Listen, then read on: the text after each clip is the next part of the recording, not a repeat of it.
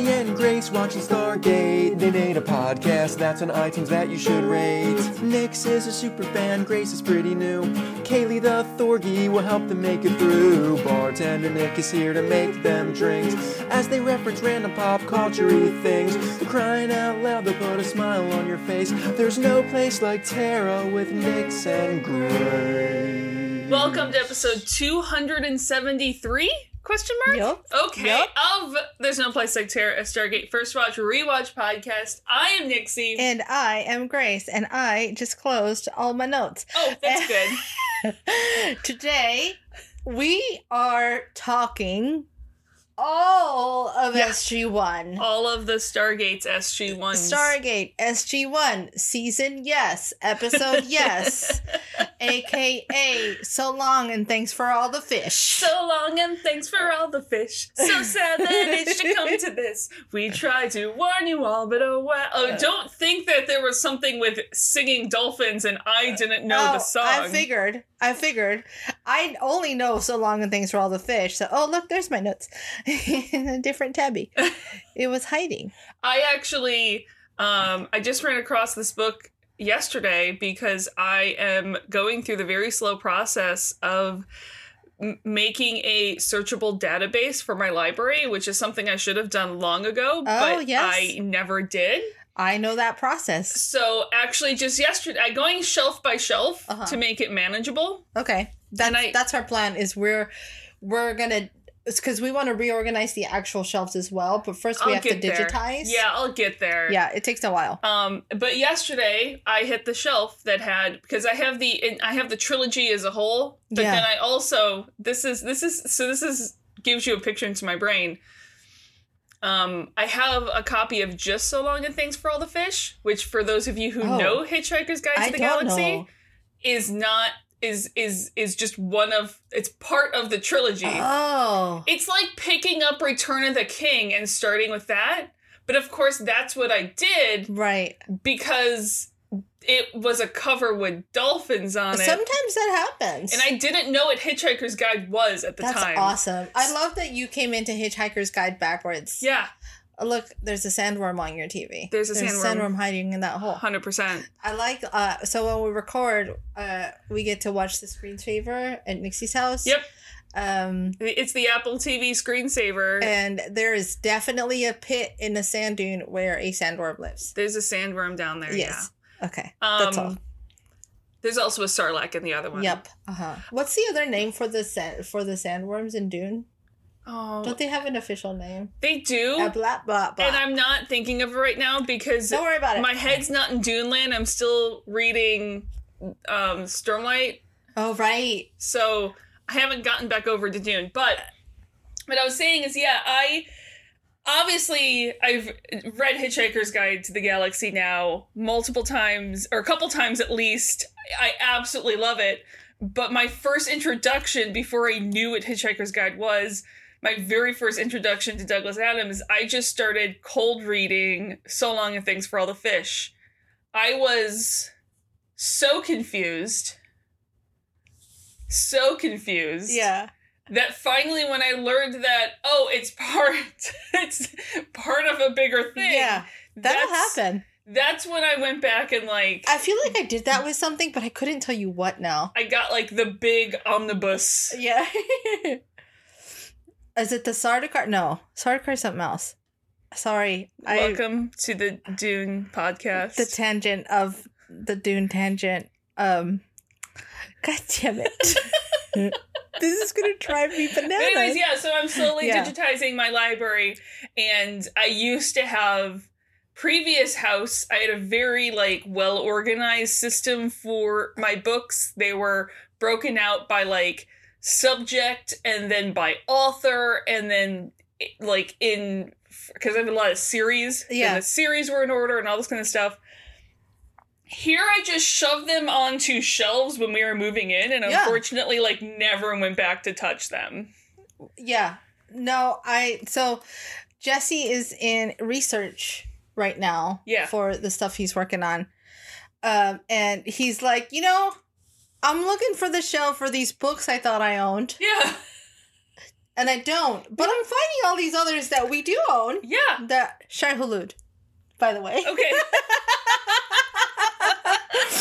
For whoever, you know what it is? I always think of the person yelling at the pod, because I sometimes do that. Yes, sometimes. And it's so satisfying when the hosts get it. Yeah. So I did not want to leave you guys hanging, those of you who knew it. It's all good. Anyway. But yeah, slowly, eventually I'll have my books organized, and I will give you...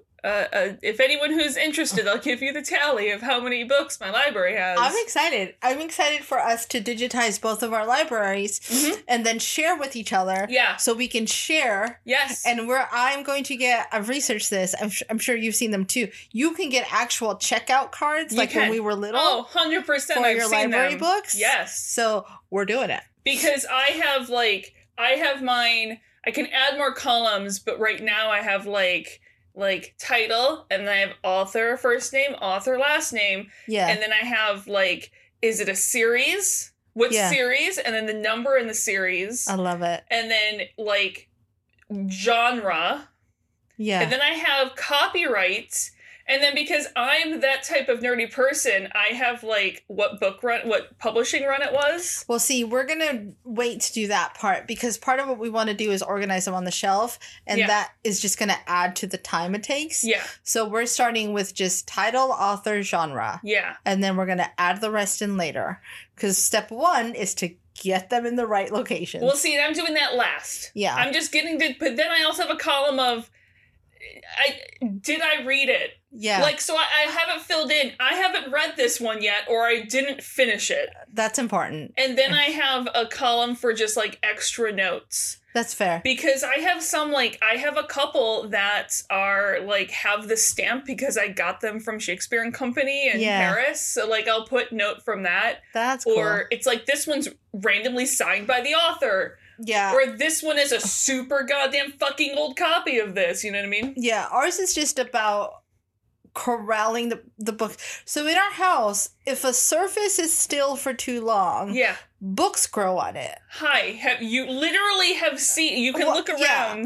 But I feel like your house does that with most things. Yes, whereas this is true. I think we know that I'm obsessively compulsive cleaner. So we find books in places that books shouldn't be because we've run out of places to put books. Yeah. So really part of it is didn't we have a set of these 4 books that I was reading once upon a time? Yes. And these 4 books I was reading once upon a time are not related to each other. Nope. But they existed somewhere together, and they're now somewhere lost in this house together. Yes. They've joined forces. The Fellowship of the Lost Books. Those are usually end up next to my bed. Yeah. I have a stack of probably 20 books next to my bed. I do have a because when I finish reading them... as a nighttime book, they don't then move back to their shelves. They just stay there and then get a new book in their bedtime book club. Yeah, yeah. I like that, the bedtime book club. So for me, it's there's moods. Yeah. I have Miss of Avalon, which I've got a chapter in. Yeah. And then I've got a book by Philippa Gregory. Yeah. Which are actually similar vibes. But then I've got Stay Sexy and Don't Get Murdered, which I'm rereading. But then I've got 2 other things. I've got Cast. Mm-hmm. Cast? I don't know how you pronounce that word. I think it's Cast. Cast. But I've got that on the shelf. But then when that gets too heavy and hard for my brain, I've got some She Walks in Shadows. And then there's 2 others in the stack that I don't know off the top of my head. See, and I think we've established I'm someone who I just have a daytime and a nighttime book. Okay. Yeah. No, I have, what mood am I in? Yeah, no, I have a daytime and a nighttime. Am I feeling, it's the way I watch TV. It's am I watching Schitt's Creek or am I watching true crime? Yeah. Yeah. 100%. Or some horror. Guys, this is a Stargate podcast. Once upon a time, this was a Stargate podcast. Today, it will be soon again. So, we wanted to dedicate some time to... We did a final episode for Stargate SG-1, but this has been a fucking journey. Yeah, there's 10 seasons, and we couldn't just be well, there's the last episode, bye. No. So we wanted to do a little, I guess, a wrap up or a kind of a this is your life according to SG-1. I don't know. Just we wanted to give it a moment. Yeah. We'll be back with some more new programming. Next week we're going to either entirely or partly, it depends on how long we talk, cover Ark of Truth. Yeah. And so the plan today is just kind of to like reminisce a little. Yeah. So you're welcome to join us on the journey. If not, we'll see you next week. But I felt that this is super important to do. I finally feel... It took to get to the end of the series for me to feel like an official Stargate fan. Okay. Because I still felt like an intruder. Oh, interesting. And I will share that. This is a note that I haven't shared with Nixie either. Like, I loved it and I wanted to be part of it, but it was that imposter syndrome. Okay. I think I'm finally moving through it.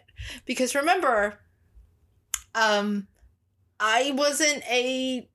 sci-fi person of any kind. No. Really, before this, a big influence has been you and now husband Jesse. Mm-hmm. My wheelhouse is gothic Victorian romances and murdery things and historical fiction. I mean, there's murdery and history-ish in here. And what Jesse likes to call, I don't know. He's like... girl stuff. Fiction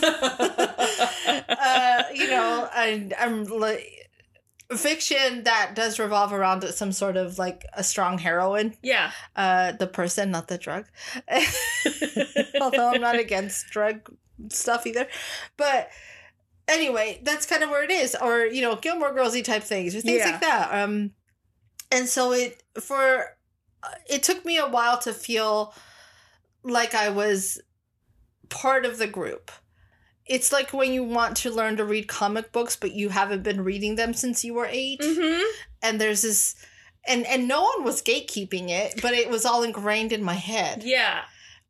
Because that happened, and it's like, oh, you like Stargate? Name every episode. Yeah. And now I'm like, bitch, come at me. Yeah. I will.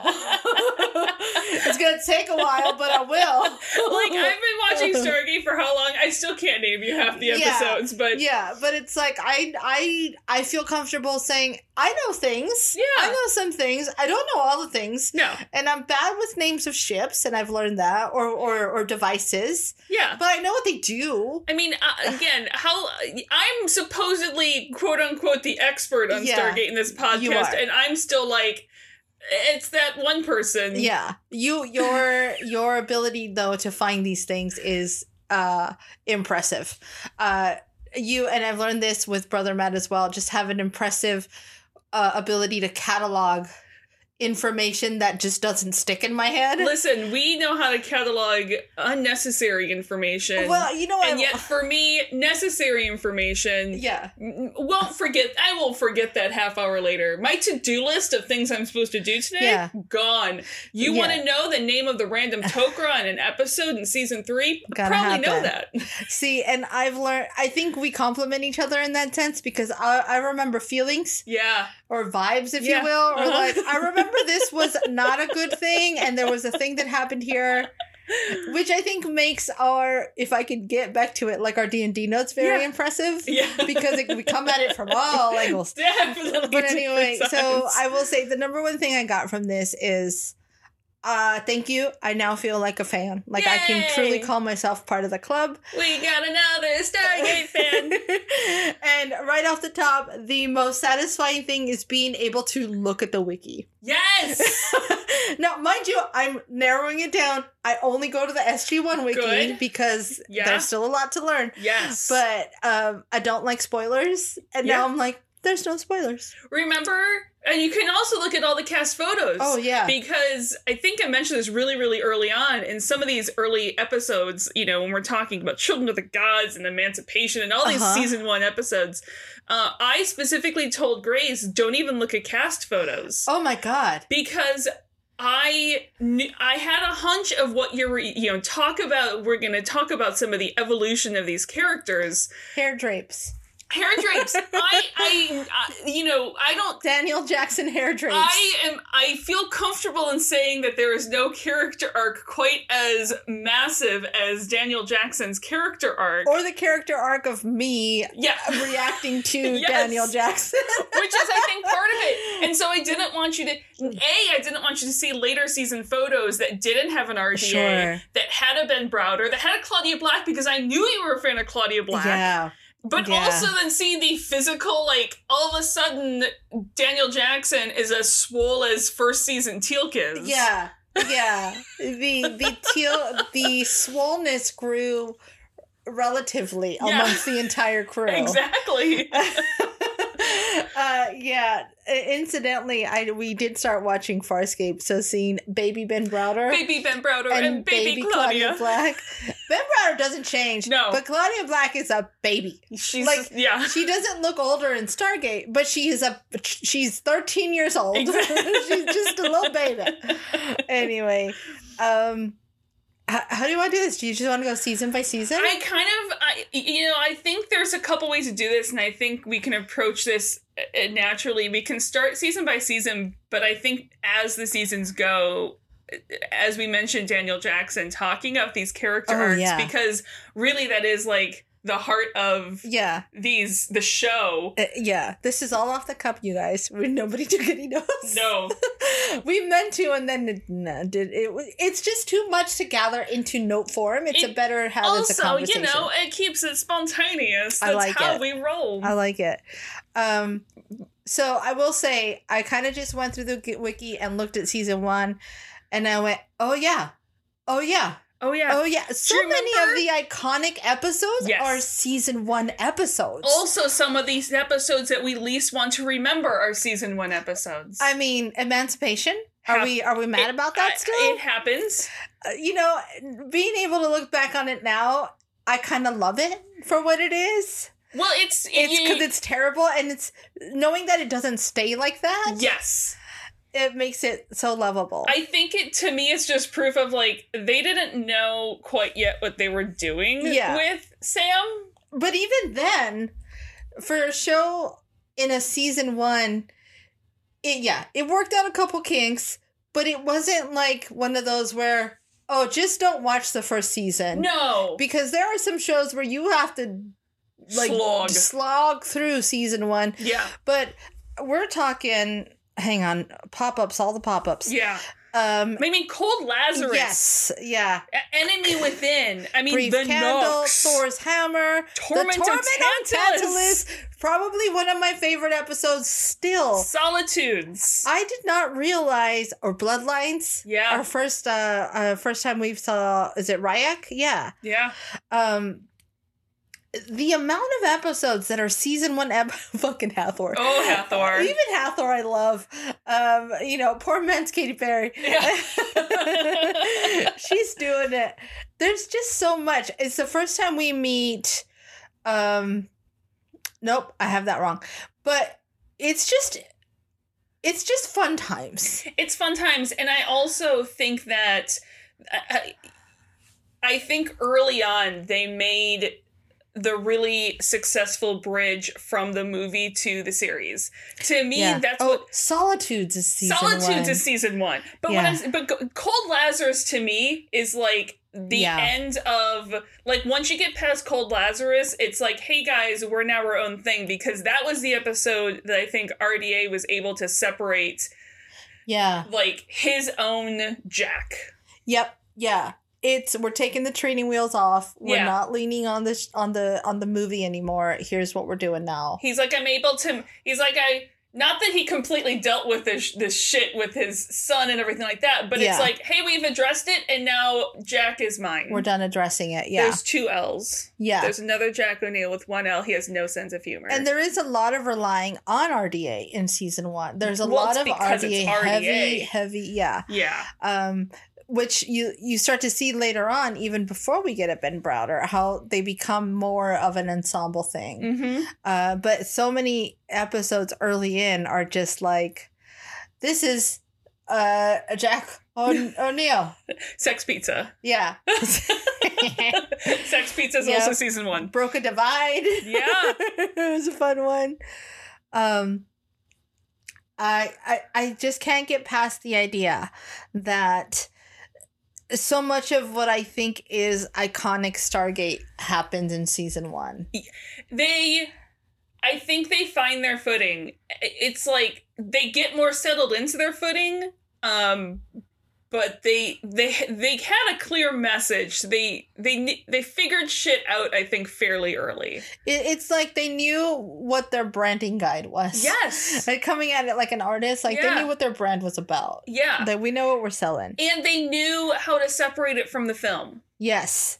That to me, because we did watch the films. Yeah, we watched the film after season one. Yeah, it's easy for me to be like, this sounds the same. There's no attachment to the film for me at all. No, there's not for me either. And, you know, this isn't saying anything bad about the film, but I'm just like, I don't care. Yeah, and I know there's just as many people who are like, yeah, I liked the film and didn't like the show. I'm sure, yeah. I like the film, but it's like a weird alternate reality. Well, and there's a testament to the ability for everyone to separate the two. That you can do that. Yeah. It's like, I think of something like, I can't, that's not coming now. Doesn't matter. Okay. Just the idea that you can separate them enough for people to be like, I care more for this one than for that one.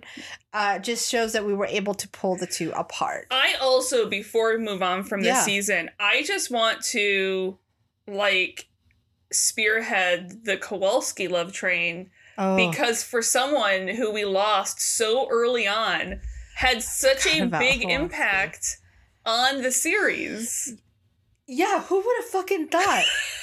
He makes it 2 episodes in a total of 200 plus. Yeah, and that we're still, and he still comes back every once in a while, and it's just like fucking Kowalski. He's the best. Yeah, yeah.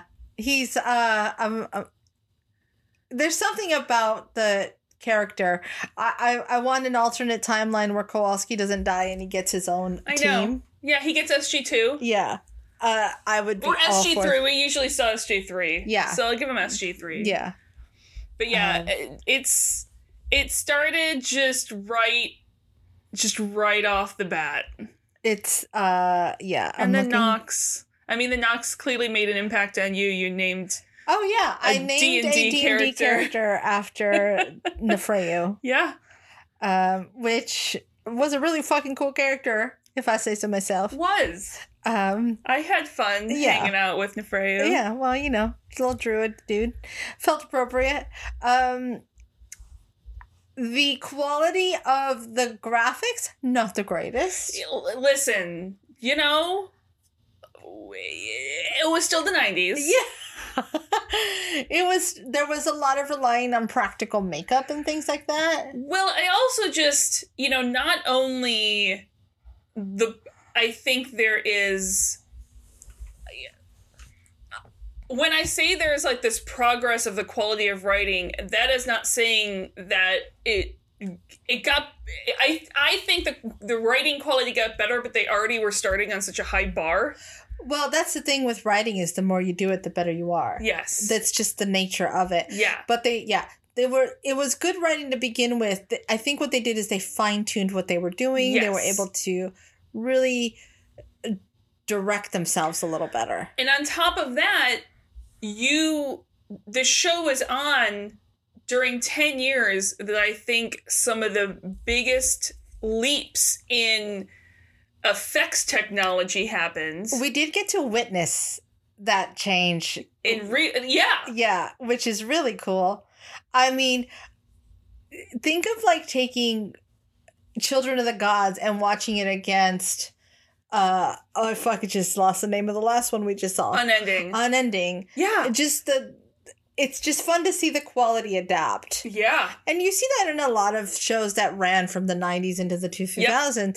But there's something about doing that with a sci-fi show where you're like, wow, look at that change in tech. I mean, I think other shows that ran sort of quasi-concurrently, I will say, you know, you can do the same thing with Star Trek Voyager even. Yeah. You know, you watch the first episodes, the last episodes, and there is a drastic change with technology that they're able to use and put into the show. Yeah. Also, just budget got bigger. that too. That helps. I love that we get introduced to the idea of Thor. Yeah. Early. Mm-hmm. What is it? In Thor's hammer? Yeah. Which is, I think, beautiful because they introduce Thor, and yet when we finally meet Thor, it's just completely different. I mean, we meet Thor near the end of season 2. Actual, well, yeah. Yeah. It takes a little while, and because there's this buildup to what you think is expected, mm-hmm. and then they hit us with this is where you start to learn, like, oh, they're not grandiose. No. They're not taking themselves seriously. You don't meet in, you know, a Norse god suddenly. No. This is still science and sci-fi based. This is Thor, this idea of you thought of Thor, we're going to remap it onto something. And that becomes like an ongoing theme, which I love. Like, you know, I don't know. I don't want to get too political, and I don't think that's what it's meant to be, but it's like, hey, there's always some sort of explanation for this thing you believe in. Yeah. It's not just magic. And again, it goes back to our guy Daniel and that idea of, like, anything you don't understand seems magic. It's not magic. There's not a magic big fancy dude, you know. Any sufficiently advanced technology is indistinguishable from magic. Yeah. And I think that's one of the underlying ongoing themes of this show. 100%. So taking all of these ideas, I wonder how that was, you know, written in a room somewhere. I hope it's one of my, I've said it so many times on the show, it's one of my favorite sayings. Yeah. And just thoughts. It's one of my favorite things I keep going back to. Yeah. Oh, for sure. But, you know, they kept it, you know, as we get into the second season, you know, we keep it, hair drapes are still here. Yes. I'm pretty sure Daniel and Sam had the same hairstyle. Well, yeah, they definitely were getting like the buy one, get one free. Yeah. But, you know, you go back, like, remember, just compare, like, we talk a lot about Daniel's journey in the show. And, like, you have episodes about, like, Need, when he became, like, addicted to the sarcophagus. You know, you compare that Daniel with the, you know, our later seasons Daniel. It's our Daniel takes a similar path for our Critical Role fans as Vax. Yeah. The and not so much as, like, Rogue, but he starts, there's almost this idea where you start to wonder, is he going to be like the Kirk of these missions? Is this who this dude is? Like, is this gonna get a little, like, I don't know how much I trust him. Yeah. And then he takes on this very paladin-like approach. You know, we always, you know, equate Daniel with being our bard. But really, as he gets into these later seasons, as he's working, you know, through all the Merlin of the situation, as he's, I think, once he comes back from ascended, I feel like when he comes back from being ascended, he almost does take some paladin levels. Yeah, he really does. He could have gone in. He was on the verge of going in one direction or the other, as far as, like, do we never trust him or do we always trust him? Yeah, he could have become Vala. He could have easily become Vala. He's the same type of smarts, the same type of charisma. And it was just really where he decided to place his alignment, if you will. Mm-hmm. And it's funny, early in, you hear a lot about how his parents are gone. Yeah. And this is me mapping something onto it, but go with me here. Yep. I think that this isn't anything that's put together in the show, but I'd love to do some research and try a way to support this argument. But I think there was a lot of underlying anger or grief or this feeling of not being tethered to anything, you know, not having family. Yeah. That will fuck with you. Having this feeling of not having a tether to anything will make you feel like, well, fuck, I'm just going to do whatever I want. And he stayed, you know, in between the movie and the show, he was on Abydos. He found a tether. He got married. He found a family, and then lost that one as well. And then the fact that he finds this ability to love people again, just generally. Yeah. And finds this tether, this 10-year long tether. Yeah. 60, 70 years if you count their time, well, in space. But it shifts his, you're more willing to take a risk on your own life if you feel that there's no one else there who gives a shit about it. Yeah.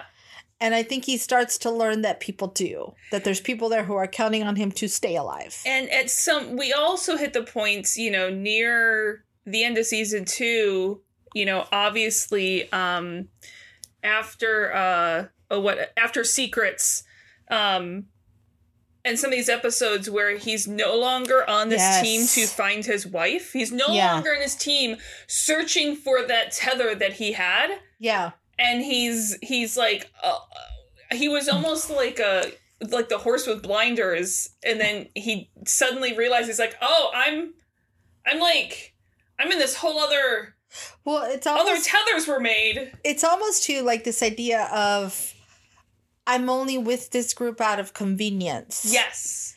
Until he's not. Yeah. Until I'm part of this group and happens. It snuck up on him. Yeah, and because he's not part of the military, he doesn't have that built-in loyalty that happens. Mm-hmm. He's not Teal'c, who has basically risked everything he's ever known to be here. Yeah, he's the one who can come and go if he wanted to. Yeah, and I think he almost needed that sense of freedom to stay. Mm-hmm. To make himself stay.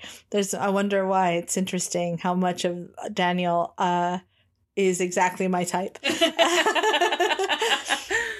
And then it kind of had to slowly grow around him for him to be part of it. Yeah. Do you know what I mean?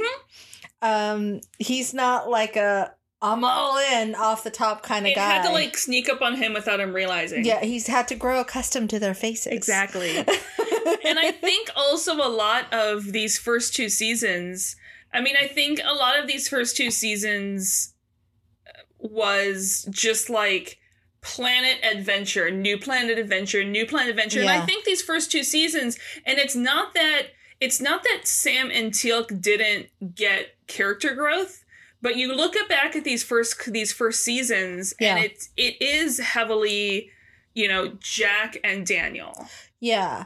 Well, the thing is, Sam and Teal'c's character growth is so subtle compared to the change in the other two. 100%. Really compared, yeah. Because there is a lot there. But Sam, as much as she had family drama, for lack of a better word, Sam always came into this a complete person. She came into it a complete person. I think she came into it very well-rounded. You had early season 2, the whole Jolinar thing. Yeah. Which I think definitely became a huge touchstone and turning point for her character. And I love that they were able to approach a romantic interest for the female lead without making her life about a romantic interest. I don't know if it was a conscious choice. I mean, obviously we got a more serious relationship with her, with Pete and things like that. Yeah. But they were specific about not doing that. Yeah, and it's look, Sam is a red-blooded human person. Yes. She's going to have feelings for people, but this isn't Sex in the City. No. You know what I mean? And not that anyone thinks it would be. No. But it's there's more to her than this. Yeah. There's more to her than her love life. Mm-hmm. In fact, it's almost the it's just kind of the cherry on the dessert of who Sam is. Exactly. What Sam is made up of is so much more. And And I know this is more typical in sci-fi, but it's especially refreshing just in the world that existed in that time, in the world of the Ally McBeals and the that we Sex had, and the City. And let's not just like we not only had Sam, we fucking had Janet as well. Yep. Yeah. Yeah, let's get into that idea. This, because we meet Cassandra early in 2, which comes around. Yeah, and the idea of the people and women people. Yeah, dealing with women people issues. This is sounding really strange. Women people. I don't know why it went this way, but it did.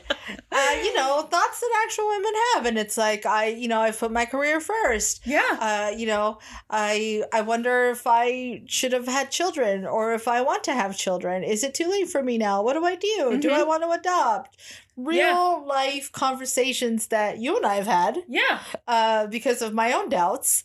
And ideas where you're like, maybe my career is fine. And it's not a second to anything. This is just what I do. I think. And everyone has their own approach. I think the one thing that would have been nice. And again, I'm not saying this disparagingly towards anyone who did this show, because it's barely a thing now in media, let alone, in the late 90s, early aughts in media. But it would have been nice to, not only see the women having those discussions. Mm-hmm. Yeah. Yeah, yeah. Especially because we know that Janet and Sam were friends. They weren't just coworkers. They had a very similar relationship to two other women I know who are friends outside of work and work together. This is the thing. I don't know who. Sometimes, those lines bleed, but I wouldn't know. Weirdly enough, we kind of are Sam and Janet. I see it. I definitely see it. Yeah. Yeah. That's, I don't know how we didn't make that connection early. Or that's a thing. That's exactly what we are. Yeah. I love it. Anyway, back to season 2, we do get the Tok'ra. We get the Tok'ra, which I think, became a huge thing for a while and then petered out for a bit. But it was important to learn that there was duality to all the things that you think are just bad. Yeah. There was an interesting theme that recurs where the writers of Stargate are like, things are not just good and bad. Yeah. Symbiotes are not just bad. Exactly. Like the Goa'uld symbiote is not inherently bad. Yes.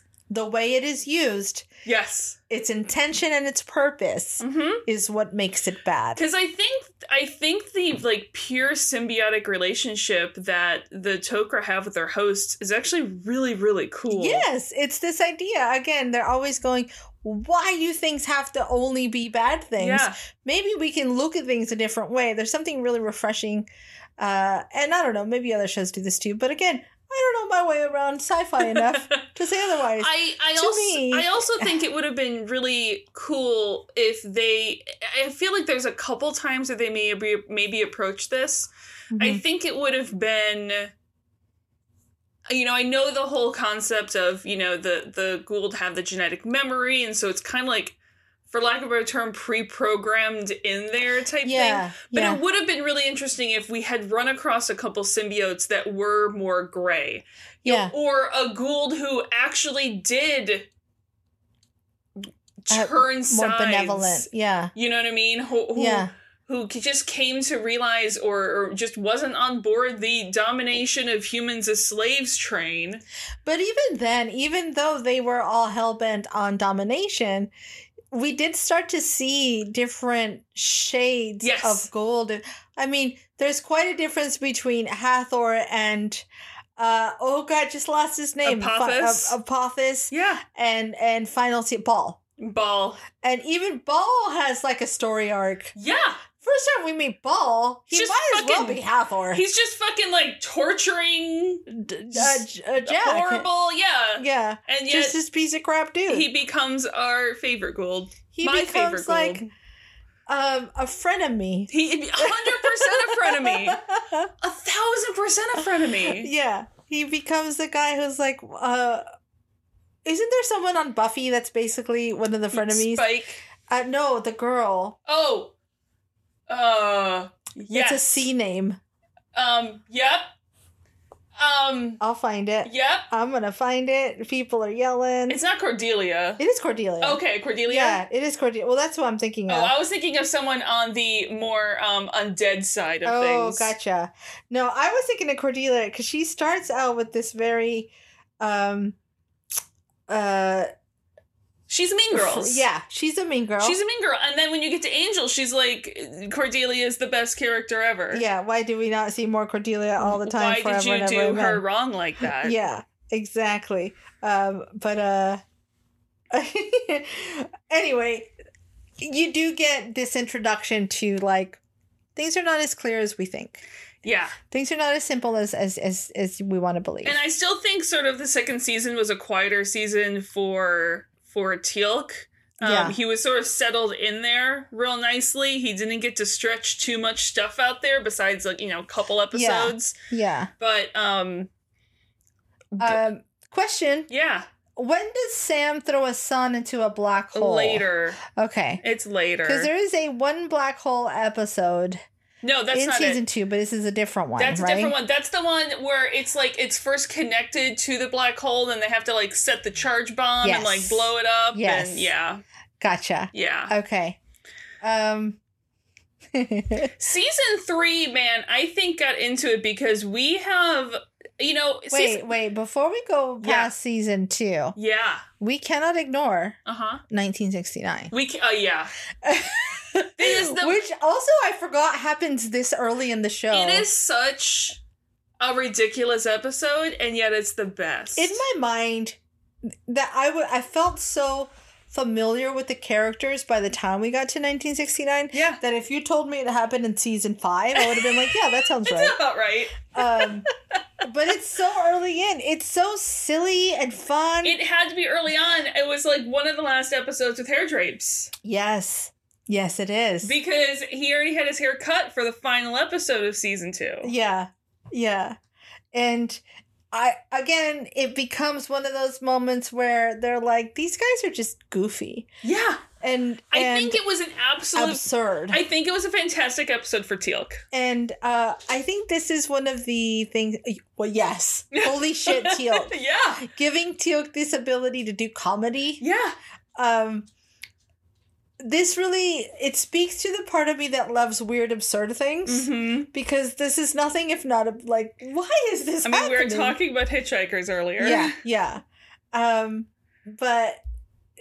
It's just fun. It's a reminder that these guys like to have fun and not take things too seriously. And that's something that I think really started in the second season. Yeah. There was a couple moments in the first season, but I think the second season is where they started realizing that they can poke themselves a little more. Yeah. It I don't know what came first, but they remind me a little bit of, and even then, TNG takes itself a little more seriously. But anytime we go into the 1940s the holodeck. Yeah. That came well before this. Yeah, but it's a similar vibe, but I think Stargate went hard and even did it, you know what I mean, more silly. Yes. Well, I'm surprised we didn't get Muppet sooner. I know. Let's just put it that way. Yeah, I think it's a different level of being meta towards yourself. Yes, yeah. And I think in the second season is when they started to get in doing that. But then we get into the third season, and to me, here's the thing I love about the third season. Okay. I don't know if anything in the third season makes it onto our final top 10 or anything, but there are so many good episodes in the third season. Oh, well, we get Seth. We get Legacy. We get Forever and a Day. We get Past and Present. I forgot about Legacy. We get Yurgo, 100 Days, Crystal Skull. Isn't Point of View the good one, too? The mirror episode? Yeah. Uh-huh. With Kowalski still alive, and we get a long-haired Sam Carter. Learning Curve, I know, is one that still... echoes in my mind with the kid, the Land Knights and the kids who learn, and Forever and a Day. Forever and a Day is where Daniel finally like has to say goodbye to Sharae. I love that one. Yeah. There's a lot of really good ones. Yeah. Holy Foothold. Yeah. Holy shit, Foothold. I mean, again, an episode like Foothold, like somehow that still sticks into like these ripples into, you know, they're still talking about Foothold situations in later seasons and the policies that were put in place in the SGC because of this episode. And I also love the random ones that feel like a 70s TV movie, like 100 Days. Yeah. 100%. 100 Days. That's just like a weird beach romance episode. Yeah. Yes, exactly. Yeah. That is something on the Lifetime Network. Uh-huh. But it's here now. You remember. Yeah. This could easily have been a film about a woman, like think about it, who meets an alien. Isn't this actually a film with Jeff Bridges? I have no idea. Okay. Think of it from her point of view. Someone crash lands on your planet and then you have this romance with him and then he just disappears. Well, I mean, that basically Daniel was that person. Remember the episode where they were caught behind enemy lines? But that's also what Jack does here. Yeah, here's okay. We never got back to it because Starman is the film I'm thinking of. Yes. With Marion. I know that's not her name, but Marion. It is Marion. I mean, that's also how we got Star-Lord, but that's neither here nor there. Well, yeah. So we left it as a question because, you know, you didn't know if it was going to ever come back and I couldn't say anything. Right. Do you think there's a tiny Jack who's like 7-8 years old now on that planet? There is definitely a little snarky asshole child on this random planet, and the mother's like, I don't know what the fuck to do with him. I think he ends up becoming a rebel pilot. I think the Ori make their way to this village, and this is one of those villages that's like, fuck you. Yeah, fuck you. And it's just this 7-year-old kid throwing rocks at the Ori soldiers. Yeah. Uh-huh. 100%. 100% I'm here for it. I mean, but we right after that was Shades of Grey, and that's where we, you know, the politics going on Earth between the different factions that know about the Stargate technology. Yeah. And like this, all that, you know, gets started fairly early. When we start getting the, it's not so... where a tiny kick of Earth reality or American reality kicks in. Yeah.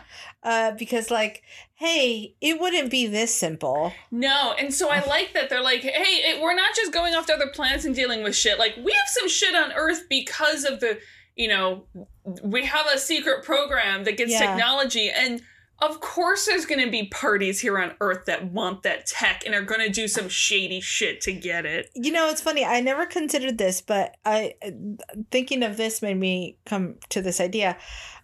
So I like historical fiction as a genre. I like to read historical fiction or watch things that are historical fiction. I like having a touchstone in some sort of real place. And I think that's why...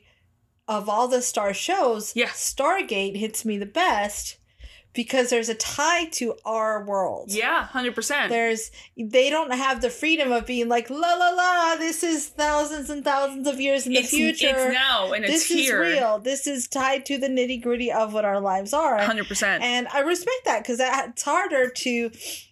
because then you can't make things just be magic. No. You know, you don't just get... magic. No. You do a little bit with some of the Asgard technology later on. I mean. But also no. So yeah, absolutely. I love that they bring it in. I love that it's a consistent tension. Yeah. That it never goes away. There's still these structures and, for lack of a better word, bureaucracy that we need to be involved in with everything that we're doing. Yes, I know you're saving the universe from these invaders, but also the president needs to whatever. Yeah. Okay, anything else for season 3? I'm trying to think. This is the one where we get Crystal Skull, which were like not that Crystal Skull. A different Crystal Skull. Probably a better Crystal Skull. I do love looking back on the pod memories as well. The amount of Crystal Skull jokes we made, I apologize for now. Oh, I don't. I don't. But, you know, it's just fun. You know, we had sex pizza. And it's funny to think that these jokes stick with you. I don't remember what I was watching with husband Jesse, but doesn't matter really. But I was like, you don't eat on another planet. Nope. That's the sex pizza. The sex and he pizza. Was like, what? And I said, if you listen to our podcast, you would know what sex pizza is. So fuck off. But yeah, it's good times. Let's see. Season 4 is, I think, where we Season 4 is one of my favorite seasons of Stargate. Yep. Listen, upgrades, which is always a favorite. Divide and Conquer, where Jack admits that sometimes you have feelings you don't want to have, and you can't, like, he likes Sam. Guys, he has a thing for Sam. Yeah. Psst, in case you were wondering. Window of opportunity. Yeah. Let's just, you know, point of no return. I do think we get a couple of love connections because we get Crossroads, which is like, hey, Teal'c, you have a past love life. Remember? Like, yeah, Teal'c can get it too. The curse. I don't know. Like, the curse is, I love the curse. Which one's the curse? The curse is where, like, Daniel's old flame. Yeah, everybody gets like some romantic baggage this round. 2010 is still an amazing episode. Oh yeah, and then because Dan, Sam's got it. So I meant to say Sam and Daniel at the same time, and I said Dan. I mean, absolute power, in Prodigy. Like again, Prodigy is another one of those great episodes where. They like, it's not just off world, and they deal with just the realities of this world. Yeah. I mean, there's still off world stuff in there. Sure. It's Stargate. Double Jeopardy, like 2 Jacks. Yeah, there is good stuff in season 4. Holy crap! You're right. And what a season! And I think sort of this is really, I mean, you have the first ones where it's Daniel out with the Unas, Chaka. Yeah. I think this is the season where Daniel starts to make that arc towards what Daniel becomes. Yeah. There's one of my favorite episodes in here too. And the best way I know how to describe it is like a black box theater. Yeah. Is Tangent. Oh, yeah. Where it's just the 2 guys in a ship. Yep. I love that. It reminds me of the season 1 episode where Sam and Jack are trapped. Solitudes. Yeah. I love these little tiny quiet moments. I'm stuck on a glacier with MacGyver. Yeah. As the outtake goes. I love it so much. But I love these quiet moments again because I do so much better trying to take in things that are through the emotional filter than I do through the like factual filter. Well, it's a big show. Yes. It's a big show. I mean, it's a big galaxies that we travel through. And so when you get these moments that in these episodes that are really character driven. Yep. And I think, you know, it took a few seasons before, I don't know whether it's they felt comfortable, they knew the characters well enough. And so they really got to like dig into these crunchier character quiet episodes. Yeah. I may do a rewatch of just some of these like my favorites and just skip around for a little while. Because even the curse, I mean, the curse is... Yeah. A quieter episode like that. That's true. And we're just, again, it's just about people. Yeah. Big Or fan. You have things like Chain Reaction that are just sort of a behind the scenes set on Earth. Politics. Yeah. That's when Hammond resigns, but he doesn't really want to, but, you know, things and stuff. Yeah. Yeah, and I love that our crew has to step in and... They have to play this game. They don't get to ignore it. Because listen, let's just give it up for one of our characters who I will say There was a character arc in terms of our comfort level with him, but the man who didn't goddamn need a character arc, General Hammond. Oh my god. Oh, Grandpa Hammond! And Dennis Davies, who just, like, I know exactly who this guy is. Like, yeah. It's fine. Yeah. And they made him so human and so faceted. Yeah.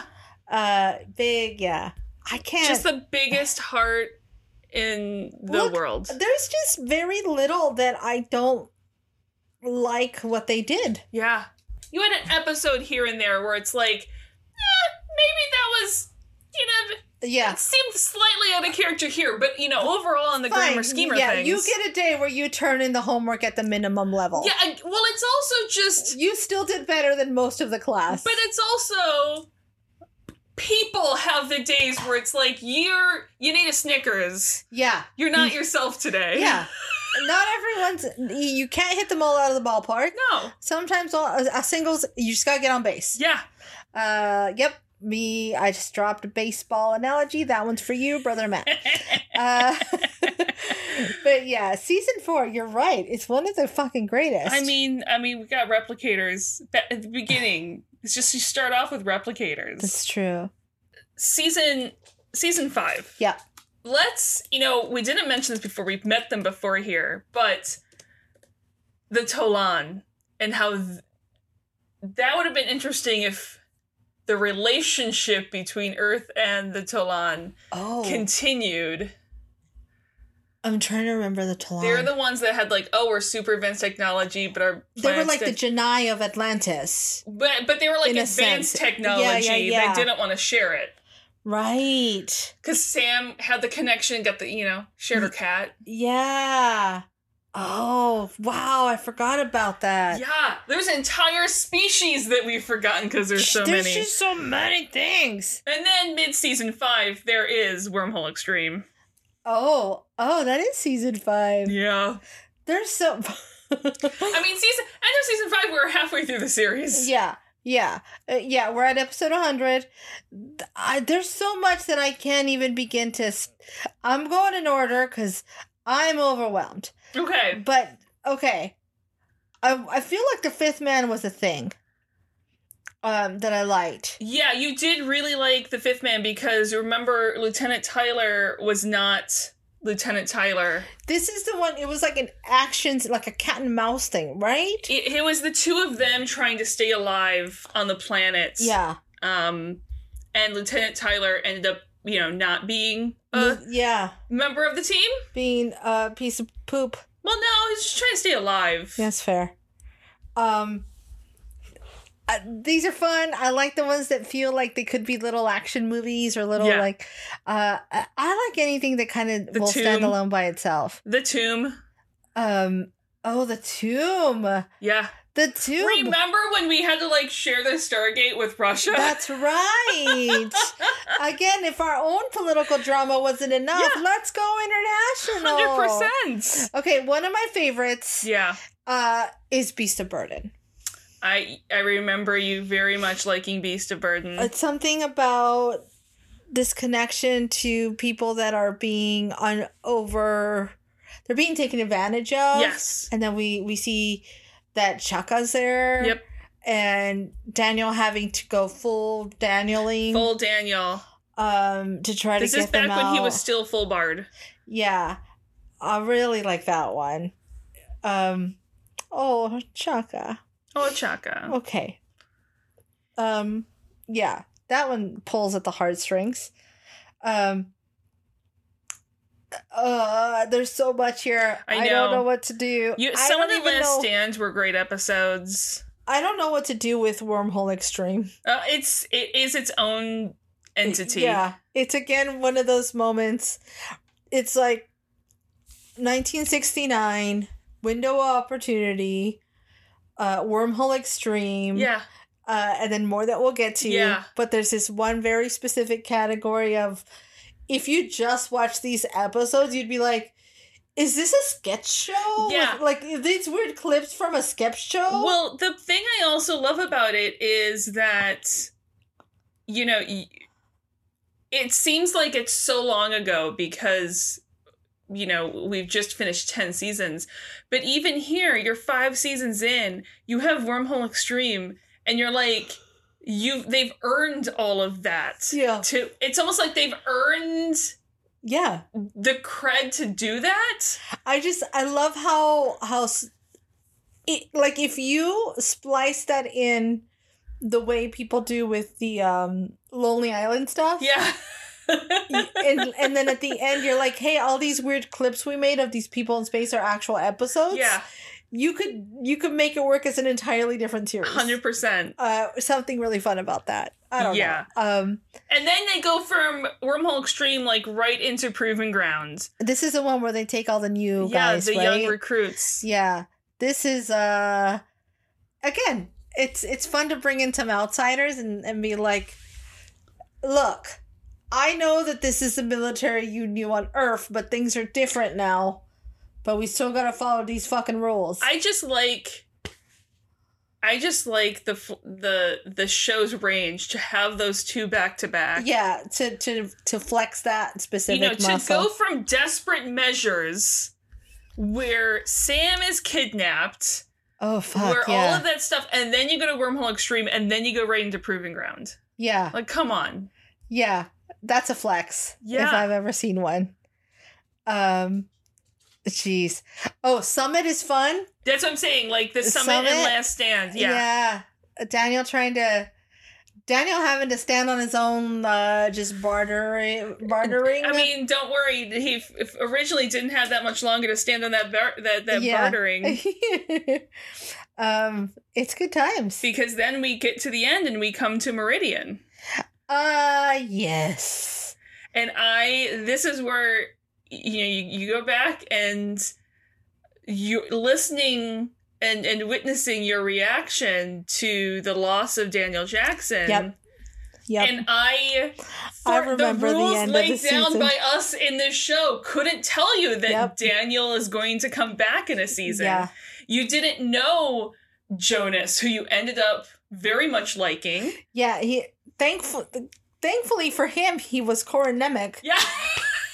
I don't know that I would have fallen that easily for anyone else. I will tell you that I did not fall. I was very conflicted when my first watching it, even a little bit now, of like, I want to like Jonas, but I'm also like... What if it had been Will Wheaton?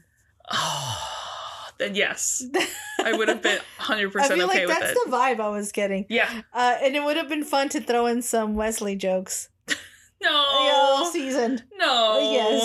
Do it. Like, well, like the same way we got the MacGyver jokes. Yeah, true. You know what I mean? As long as that's not the one line that he doesn't like, that we know he doesn't like. That's not. Yeah. No, I'm not saying it that way. Okay. It's more like the underhanded, like, you grew up on a starship or you know what I mean? Okay. Like, that's more what I mean. Okay. A respectful approach, if you will. But, yeah. At this point, I loved Daniel. Yeah.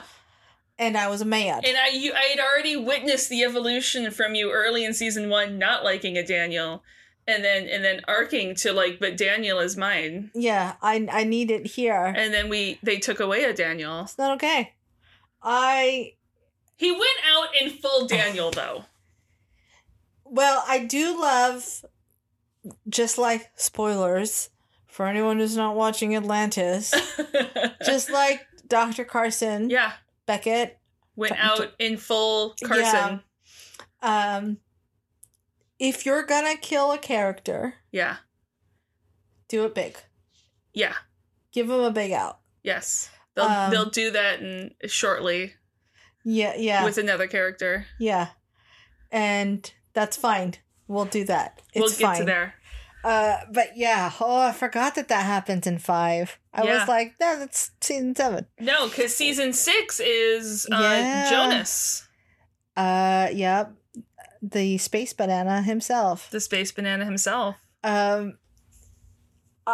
think I was lucky that I liked Corin Nemec. Yeah, because that made me immediately more accepting to the puppy that is Jonas. He is a puppy. He's just a big giant puppy. He's literally golden retriever. It's like, look, we're sorry your friend died. Have a puppy. Yeah. Kind of. Yeah. Here, Tyr, look at the puppy. Just look at the puppy. Enjoy the puppy. But then we also have episodes in the season like Abyss that is still, I mean, the Abyss, I think, talk about black box theater.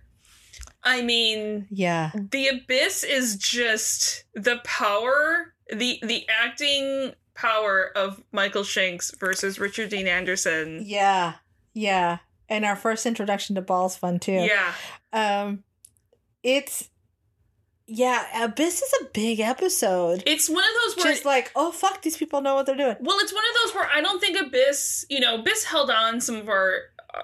Obviously, it's on the top list for that season, and it held on for some while for the top overall.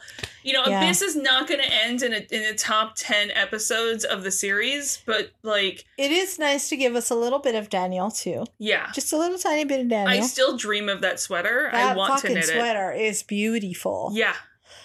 It looks very comfy. I do like that's the season that has what I call the supernatural episode. Oh yeah, uh-huh. I think Nightwalkers. Uh-huh. There's Nightwalkers and also Sight Unseen. I feel like both of those are definitely supernatural episodes. But you know, let's go back to the theme that we know and love of. You don't take ourselves too seriously. We get the other guys. Oh my gosh! It's just a silly ass episode. It's the best. It's funny. I didn't realize how often they do them, but they quite often will be like, "Okay, enough of the likes. Yeah. Let's do something fun. Let's just do something fun before we get back into the heavy." Yeah. The Changeling. Which is speaking of heavy, one of your I know favorites. Uh huh. Fireman Teal'c. Yeah. Living a different life, trying to remember what he's... You know, I think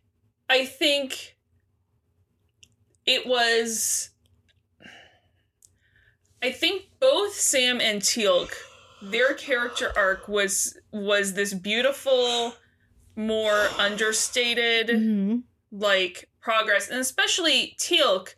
You know, we had obviously these like stand-up episodes that were definitely focused on Teal'c and you can track them as to see how his attitudes have changed if you watch just like yeah. I think that'd be an interesting way to rewatch the series is watch like character themed episode yeah. picks. Well, and it'll be interesting when we get to Ark of Truth yeah. to bring that into the mix as well. Yeah. Based on conversation that Teal'c has. Yeah. In the scene that happens there, that's really powerful. But just to see all of it get rounded out that way. But it's just like his character arc is this beautiful, just natural hit, and then you get to these episodes like Changeling, and you get to see it's a different side of Teal'c, but it's just you can see Chris Judge just sort of. Well, you know what it is, you know... So much fun enjoying the role. Yeah. There's also this idea that Teal'c not only starts to become part of this family, yeah. like Daniel did, but he also starts to... It's... You know what I see this episode like? It's like when you learn another language and you learn to dream in it. Yeah. And he's like, not only is he here and part of this, but he's starting to see what his life could be if he were... a human on Earth. Well, I also think it's Teal'c as Teal'c finally feels like he's in a place where he can do a bit more self-discovery. Yeah, exactly. And it doesn't necessarily like the Earth is just the location that he gets that, but it's finally like he isn't just his job. He isn't just his job. And it's taken I see what you're saying. Took him some time even on Earth, because he's still like, well, I'm a soldier and I'm still working this team and I have different motives of what my original goal was. Yeah. I'm still trying to free my people. I'm working a different way, but it's still like I'm allowed to take some self-care. How long does it take for Teal'c to be able to go off base even? To go get himself some donuts. Exactly. You know, when you're in that situation where not only you live and work in the same place, mm-hmm. And I know he got to go off base with his group, but he. At what point did Teal'c get free reign? Yeah, when's his identity more than just the alien? Yes. which you start to see it form a little more here. Yeah. I do love this. And, you know, of course, as soon as you start to be like, oh, Jonas is cool, it's like, just kidding. And just kidding. Full circle. Gotta go. And, you know, I still am not convinced that he dies. Anything could happen. Well, I mean, we do see him. Like, Jonas is around. That's right. Yeah. Jonas is around. Okay. We only see him for a few more episodes, but he's there. Yeah. He's back helping his planet. That's fair. Season 7. So, you know, we talked earlier. So in Daniel's character arc, season 7, when he comes back, is when he starts taking some paladin levels. When he becomes more than just the bard. When he becomes, I would say, a more physical force to be reckoned with. Mm-hmm. You know? Just in physicality.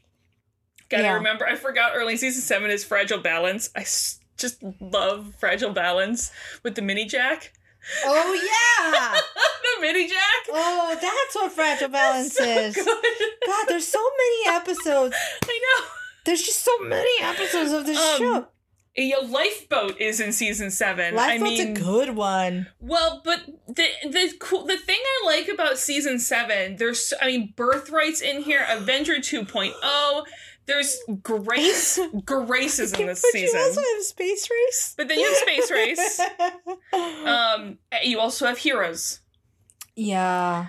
But because this is like an in-between, because this is sort of that last season with our core team as our core team. Yeah. You know? Yeah. This is the end of having Hammond. Yeah. This is sort of that last. Well, and as far as I'm concerned, Janet is part of the core team as well. So you lose Hammond. She is part of the core team. You lose Janet. Yeah. And then Jack moves into a new role after this. Yep. And that's, it's just never the same. No. It's never the same when your coworker becomes your boss. Yeah. Yeah. It changes things a lot. But there's such fantastic episodes. Again, you know, things, obviously Heroes is very firmly planted in our top 10 episodes. Yeah. But like, you know, Grace is in there. It's really good. And again, we talked about Teal'c's subtle arc as a character. When you have Orpheus. Yeah, but Grace is all Sam. Grace is all Sam. And you see how Sam battles her own inner demons. Yeah. And deals with the things that she has to quietly. Yeah. You know, she's simmering just under the surface. Because she's not, you know, I think until we get a Vala, you know, the only person on this team who's like, let me overflow my emotions to everyone is Daniel. Yeah. And the thing that Vala does, too, is she's very, her and Sam form this very complimentary friendship. Yeah. Where she sort of pulls Sam out of this I only simmer under the skin space. And I think part of that was the fact that she is, you know, she's a woman in the military. Yeah. Well, that's what I mean. So Vala gives her a safe space to do this. Yeah. And in turn, Vala learns a little bit of like, hey, sometimes it's structure. Okay to like, some structure. Yeah. Structures won't kill you. It's a different type of structure than she gets from Daniel. Yeah. Yeah. With Daniel, I think a lot of the focus is, it feels a lot like that professor's like, if you just applied yourself, you would do really amazing. Uh-huh. Where Sam's like, I'm not telling you what to do. I'm just telling you that sometimes it does feel nice to have breakfast every day. Yeah. You know what I mean? It's that simple amount of stuff that she gets there. And I also like sort of this mid-season, and I think it, you know, it was in season 5 and season 6 as well, but I think to me it's this middle run of Stargate where and it's, this is not to say that Sam wasn't full Science Sam in the early seasons. Mm-hmm. But I think it's these mid-seasons where they start letting her lean into those skills a little more while out in the field. And she's allowed to take center stage a little more. Somewhere in this run is where she blows up the sun. Yep. You know what I mean? They let her do her science thing good. It's almost like they just let her become the MacGyver. Yeah. And then we get to the end of the season. Well, listen, you get Heroes. You get Heroes part 1 and 2. Then you have only a couple episodes, and then you get Lost City. Yeah. I mean, that is how much more of a jam action-packed... It's very rich. Yeah. It's a very rich meal. That's some Nutella shit going on. Yeah. You got some fancy cheese and Nutella for like 4 episodes in a row. Yeah. It's good times. Yeah, there's nothing lost in this. It is dense. Jesse and I talked about this the other day, how a lot of things that we watch now, or things that are especially built for platforms like Netflix or things like that, they're not as dense because they don't have to be. Yeah. Because they're built for that binge watch. Mm-hmm. And I almost wonder if it's by design that they're not built that way. Like, yeah, because it doesn't have to sustain you for a week. Yeah. You're going to get the next one as soon as you want it. Which is why there's a place for binging and there's a place for not. Yeah. Yeah. You know? But these are so dense, they sustain you for as long as they need to. Yeah. I mean, we had so at the end, you know, we say goodbye to Janet in, I think, still one of the most, you know, of all the Stargate we've had, you know, Heroes is still some of the most gut-wrenching. It sucks. Stuff that we've seen on the screen. Yeah. In Stargate form. Because... Man, Stargate likes to take out the clerics. Stargate does like to take out the clerics. When the person who heals people can't be healed. Yeah. It's unnerving. And it's different. You know, the major character death that we've seen before this was Daniel. And in the way that we said goodbye to Daniel, you kind of... There was always hope. Because of the way, and you know, it's sci-fi, and there's ascended. Yeah, there's something very final about a human death in a practical sense. Exactly. In the way that, in the real world style that we lost Janet, it's, you know, yes, it's always sci-fi, but... This is those moments where it hits that reality button. Yeah. And you're like, oh, fuck. Yeah. This sucks. Daniel was a sci-fi death. Yeah.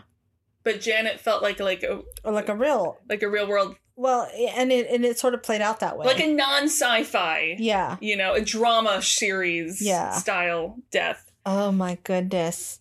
We're well over an hour in, and we still have 3 more seasons to discuss. But we get into season 8. Yeah. We get introduced, you know, we have these great episodes like Zero Hour of Jack trying to like figure out what the fuck he's doing as general and like head of the SGC. Yeah. And we get the creepy Replicator Carter. Replicator. Yeah. Avatar, which I know you absolutely love, is an episode so much. Oh, yeah. The video game episode. Yep. All day.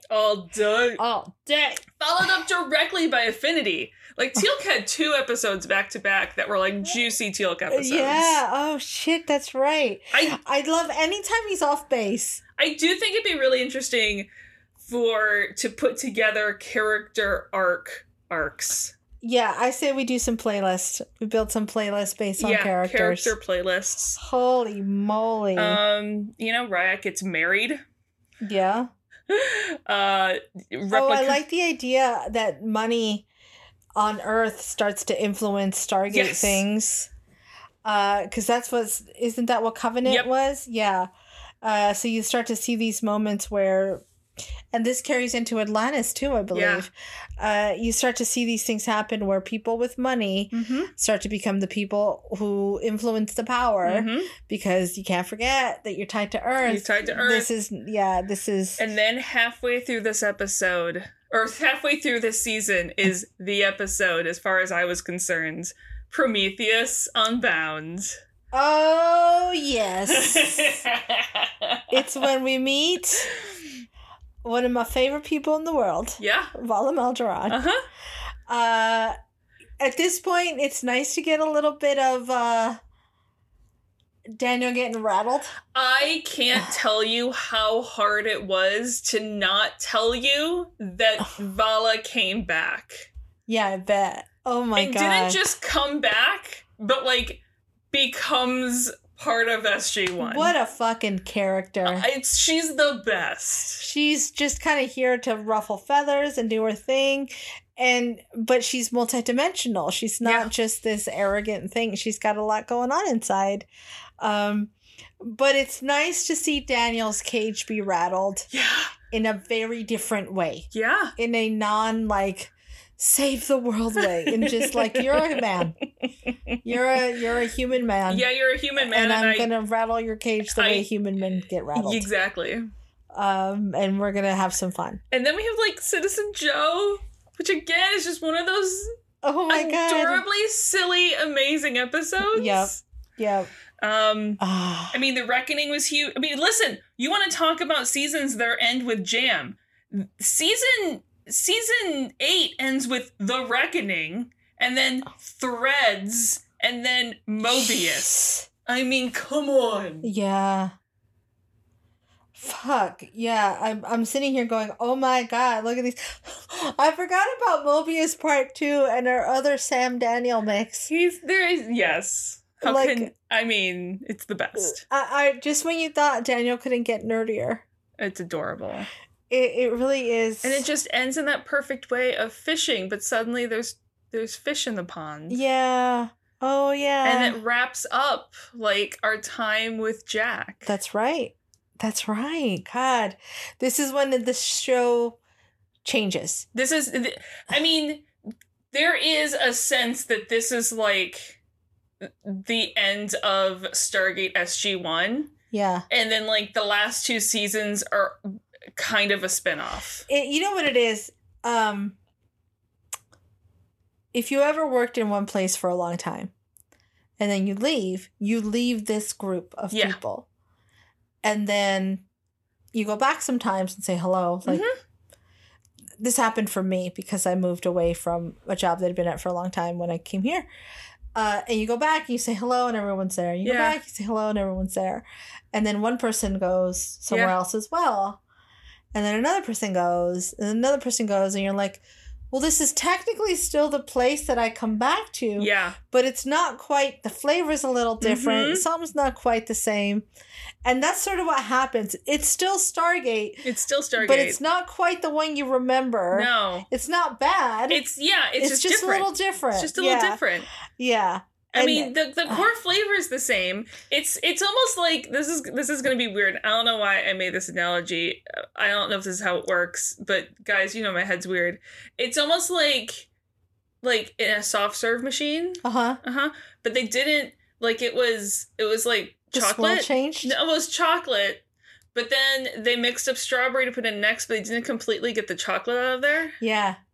So it's like, chocolate strawberry now. It's a chocoberry. That sounds good. I want chocoberry soft serve. Chocoberry soft serve. This episode's AKA is chocoberry soft serve. Chocoberry soft serve. That's what season 9 is. Chocoberry soft serve seasons are season 9 and 10. That tail end of the chocolate. Yep. And so I was very interested how you're going to react as we move into the beginning of season 9 with Avalon. And not only meeting a new general, not only meeting a new head of SG-1, him having to get the band back together. This is our D&D episode, right? The first episode of Avalon. Yeah. It was nice, right? Because they and this is the one where I used the puzzles from this episode in a D&D one-shot long before you saw the episode. So here's what they do. They bring in Cam. Yeah. The pill we need to swallow. And then they're like... And they wrap him in a hot dog of King Arthur... They do. ...fables. They also go, hey, Michael, can you just get some scruff on your face? Because you look alike. You guys are too close looking and I need this to not be... But they do a really smart job of they shove Cam down her throat, if you will, wrapped in some King Arthur lore, so that it doesn't hurt as much and you don't reject it. My favorite is you don't feel any of the bitterness. My favorite is it's almost like they specifically tailored that King Arthur lore hot dog for Grace. Yeah, well, that's what I mean. My experience is, I know this is going to be good for me, but I don't want to taste the bitter edges of it. So here's the King Arthur lore so you don't feel the bitter edge of the pill of this new guy coming in to take over. Also, it doesn't hurt that he's handsome. No, it doesn't. Yeah. We get this whole other, giant... We ended with Mobius of we've defeated our bad guy. We're fine. We're done now. And then it's just kidding. Here's an even worse bad guy. More battery guys. And here's Origin. And here's the one that's we're going to leave. Yeah. For you to tangle with forever, as far as I'm concerned. That first look into Origin was like, fuck. And this is a lot. We also, this is an ongoing thing. This is not just this season, but we're also then dealing as a whole. There's, when I say side plot, it's Stargate, and there's 10 years. There's 50 side plots, mm-hmm. but. Another one of the major arcs that's going on the side is the Jaffa Nation. Yes. And I find that whole thing interesting. And it's like Braytek says, it's everyone was so focused on being free. No one gave any thoughts about what to do once the Jaffa were free. Right. Now what? It doesn't end with just being free. Yeah. And they don't just dismiss it. They don't dismiss it and happily ever after. No. You have factions. You have Jaffa that think radically different things.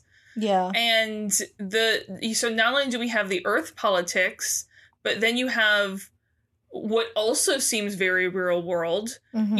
The politics of this new, not country, but this new nation, this new...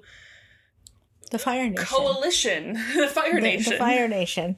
The Jaffa Nation, I guess, would be appropriate. Yeah, and then, Cam gets a couple of opportunities to stand out. We get Babylon. Yeah. We get a chance to witness what he's made of, if you will. Mm-hmm. A couple of reminders that, hey, anyone replacing Jack's not going to be a fucking slouch. No. Yeah. And we also have, we have this fair amount of the season where, we get introduced to a Vala, and then the Vala disappeared. Yeah. Oh, interesting. They tease her. They tease a little bit. And then we deal with more Ori, because fuck the Ori so much. All the fuck the Ori. Yeah. We get another Cam episode. We get collateral damage. Yeah. Which is important. We need to know that he can handle his own. That he can handle existing here. Yeah. Especially if he's leading our crew. Well, and it's also, we have all these characters that have had 8 seasons to have mm-hmm. their character arcs. We need to cram his in there a little faster. Yeah. And then we have to cram Vala's in even faster in the last season. We'll get there. But then it's a reminder that, they like to run the gamut of tone. We get ripple effect. I know. Which is just fun. That many Sams is a lot of Sams. It's all the Sams. Too many Sams are Sam and the Sam. No, I don't know. I don't know more. I just, half skipping ahead to season 10. Yeah. I think what is amazing about this is that, now that you've finished season 10, and granted, these last couple seasons as we were covering them were half the pace because we're also covering Atlantis at the same time. But, you've now reached the end of season 10 and you forget how short of a time we've had Vala and Cam. Yeah. They feel like they've been part of the team for so long. And we talk about this. We talked about this with... the final episode, that it was a testament to the writers. Yeah. That in that scene where Daniel loses his shit at Vala. Yeah. I got mad at Daniel. Yeah. Because it's like, who the fuck do you think you are talking to my friend Vala, who I've known forever and ever? And he's like, wait a minute, I thought you were my friend. But in the moment, I was so mad that I took her side. And it's a testament to how well they integrated her. Mm-hmm. And the same for Cam. Like, just feels like he should always have been here. Exactly. Yeah. They did a very good job of that. They did a very good job. And I think they did a very good job of... I think RDA stepped away the right way. Yeah, it wasn't just a cold cut off. Yeah. And it wasn't... We didn't have to go cold turkey without RDA. And he also wasn't, like, cameoing every episode either. Like, you need to let us miss you. Exactly. And, oh, boy, did we miss him. Yeah. Not that there was there's always going to be a jack shit. I say... It doesn't matter, like, how...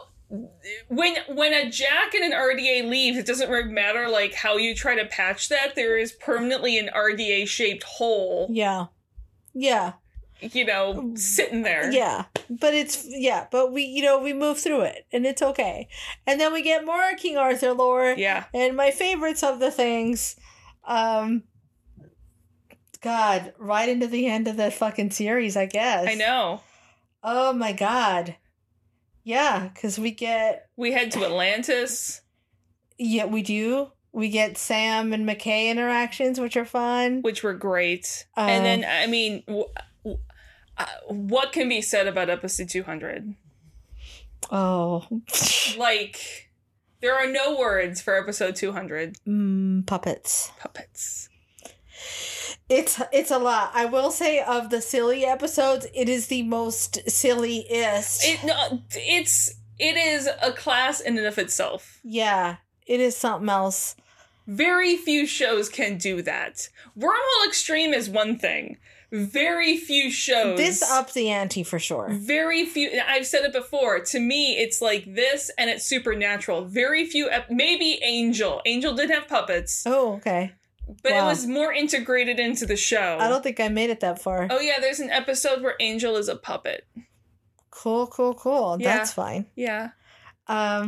Yeah. I can't think of any other show where I wouldn't watch this and just be slightly annoyed. But they do it in the most fun, endearing, sweet. Somehow the puppet part is just the sweetest. It's just... Yeah. There's something earnest about it. I don't know. But then you have, like, Memento Mori, which I knew you were going to love. Well, like you mentioned, we gotta shove those stories. We gotta make those characters lovable. Exactly. It's interesting to think that this is all in the same season. I know, because you have that, and then you have a whole bunch of episodes like The Quest, A Road Not Taken, and then The Shroud, and then we get to, like, Bounty. Because Memento Mori happens before she gets pregnant with Andrea, right? No, it's after. Okay. It's after. But the idea that all these things happen within a season. Well, I mean, but here's the thing. This show has... Now, granted, you know, most of this season, they thought they were going to have another season. But, you know, Bounty is how many episodes before the end of the season? Before the end of the series. God. That doesn't even make sense. I know. Family Ties is the third to last episode. Yeah. Yeah. Wow. It's a dense season. They get it all in there. Dense season. And then we get Adria. Yeah. And she brings something fun to the table. And I'll tell you, as we were getting all of this information, and I knew that we were in the last season, and I've mentioned this before, but the biggest fear was, like, they can't wrap all this shit up. I know. They're shoving all this stuff in here, and I'm going to be left going, well, what the fuck? Yeah. What's happening? And I'm going to be upset at the last episode. Something terrible. They're going to do something dumb to wrap it up. Conclusions are the hardest part of a paper to write. It is. I disagree that introductions are. I think conclusions are. But they managed to do it, because, holy cow, they remembered what this show's about. Yes. And it's about this team. It's about the team. I will say, before we just end with the team, I love the fact that we got... There is something about the pairing of Adria and Baal. Yes. That is... Mwah. It's just... those two personalities deserve each other. Yeah, it's this sense of like they're both awful, yeah, but we love them in different ways. Yes. Because this is when Baal really grows on you this season. Yeah. He says they both have a certain amount of vulnerability that makes them very likable. Yeah. They're like lawful evil and chaotic evil forced to work together. Yeah. Yeah. There is something really cool there. Oh my god, I can't believe we made it. I am exhausted just thinking about all of these seasons and all of these episodes. But we end with Unending, and we end with this family. Fuck. And you know, you look at the, especially you have Daniel, Sam, and Teal'c. You have 10 years of character growth. No one is the same person 10 years apart from each other. Yeah. It doesn't matter, like, what two touch points you catch in someone's life. Mm-hmm. No one is the same person 10 years later. Yeah. And, you know, seeing those three characters, which are our characters, I'm going to ignore the 1 year we were missing a Daniel. Sure. Because he definitely had some character growth in that year we were gone. In that year, he was doing his own thing. That's what I mean. Too. Like, he had some character growth there. It's just beautiful. Well, here's the thing, right? I'm going to take this into our world for a minute. There's a lot of things happening that are big and they're problems and they suck. And we're always working on, like, how does this get better? How does this get better? How do we make this better? Especially right now, it feels especially weird. Yeah. Especially tough, and you're like, I don't know what to do, and I don't know how to help. If you are the person who thinks that way, and I do, and I'm up at night sometimes just going, what do I do? Yeah. And I had one moment recently where I was up 3 a.m. and because I was up, the dogs got up, which means that poor husband Jesse got up, and he's like, well, you do what you do every day to do better. And I said, what if I'm not doing enough? It's like, well, you keep doing what you know to do better. And you make your one thing that you can do in this world, and then you keep doing that. And regardless of Goa'uld, Replicators, Ori, whatever the enemy is, at the end of the day, it's about what you do each day to make things better. And that's what this show does a great job of reminding us about at the end of this season. Yeah. The end of the series is these people aren't going to fix all the problems. No. They can't. There's no one who can. No. They're going to try. Even if it's stupid. Even if it's goddamn SG-1. Like, they can't. There's just no way. Yeah. And that's okay. And sometimes they do. They rescue us from big things. They do. But that's not what their identity is. No. What they do is they go every day and they do their job. Which is, again, they end this show with them just going through the Stargate again. Yeah. And that's what makes it beautiful. Because there's still mysteries in the galaxy. Yeah. And there's still problems, since there's still going to be bad guys, and there's going to be other good guys, and there's going to be moral quandaries and dilemmas and things you got to answer to. But all you can do is just keep going through that gate every day. And they don't try to wrap it all up in a pretty bow. They don't try to give us a happily ever after. And I think that's what made this a beautiful ending. Well, I was going to talk about a thing with Sam, but then that was really pretty to well, I mean, do it, we're here. Sorry, I just kind of went on I was just, again, not a mystery that I identify with Sam as a person and as a character, but I think my favorite part of Sam is when we start the series.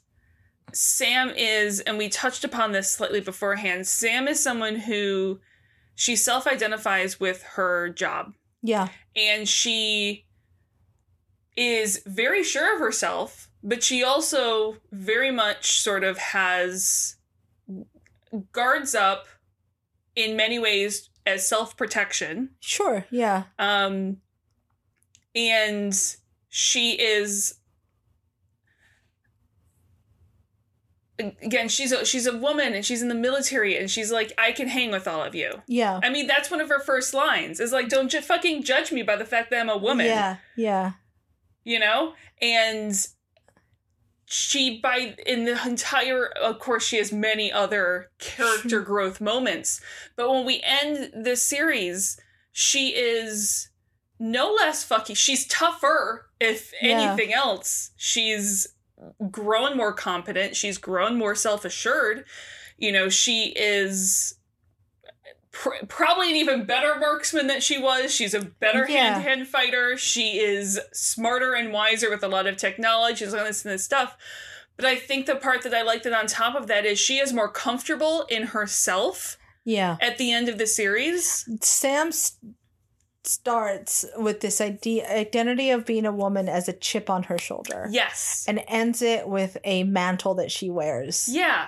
She starts it as almost, she starts the series in a way, and this is the part that I identify with so much.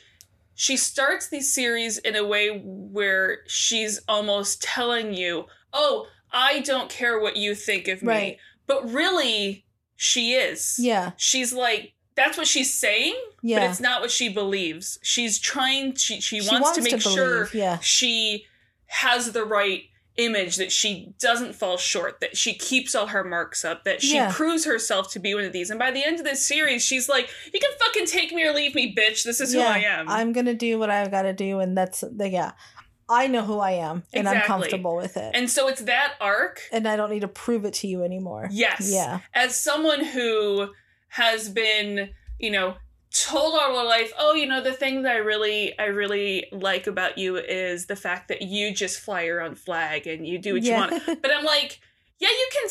I say that externally. Yeah. And then inside is almost the exact opposite. Yeah. Yeah. And it's the evolution of even me on the inside being like, fuck you. Yeah. This is what I do. This is who I am. Exactly. No, I get it. And I thank you for sharing that, because I think we both, it's a reflection of ourselves in the show. Yeah. Of the things that we saw. And to me, it's like, I think we've all learned how obsessed I am with Mr. Rogers and this idea of being here to serve and to make changes and kindness and kindness and what we do with that and I'm gonna cry and that this is a reminder that the things that I can do every day matter as much as the big large things. Yeah. And for you, it sounds like it was a reminder that you are your own true self and to thine own self be true. Exactly. Yeah. And I think I'm very curious as to what everyone else sees when they feel, you know what I mean? What does this mirror reflect to someone else who watches the show? Yeah. I'd love to hear what Brother Matt thinks. I'd love to hear what our listeners think. Like, just, there's clearly something for everyone here. Mm-hmm. For sure. I have a feeling he relates to the Bard. I don't know why. I don't know why that would be. Yeah, but it'll be fun to learn that, and it's fun to see that in people, and to have a show that's so dynamic that it can hit people in so many ways. I mean, the other level thing that I've learned is that no matter how dire the situation, there is room for snark. There's always room for snark. Always room for snark. There's no sense in not. Yeah. The humor will get you very far. Exactly. And bring donuts. And always bring donuts. And blue Jell-O. Oh, and blue Jell-O. And food is important. Snackums are important. Exactly. This is how Daniel became friends with Chaka. That's right. Snackos. You gotta have the dark snackums ready. Yeah. Let's leave it there. I think that's appropriate for us. Leave it on the snacks. We could, trust me, we'll probably be like discussing these characters for hours after this podcast is done. Yeah. I mean, we barely, there's the entire story arcs we barely even touch just because they're so rich. Remember that time when we were like, we should do more for this episode because we're not going to have enough to fill the time? Yeah, yeah. We're very close to a 2-hour mark, and so I apologize to y'all. But thank you for listening. Yeah. Thanks for being here. Thank you for being here with me through my first journey through this gate. Yay! And we love you guys. And we'll see you next week with the Ark of Truth. Yes. Until then, you can find us on Twitter at Terra Podcast. Find us at Facebook, There's No Place Like Terra. Email us at theresnoplaceliketerra@gmail.com. Patreon.com/theresnoplaceliketerra. Rate us, review us, like us, wherever you get your podcast feeds. And it's time to rewatch. Okay, we love you. Bye. Bye.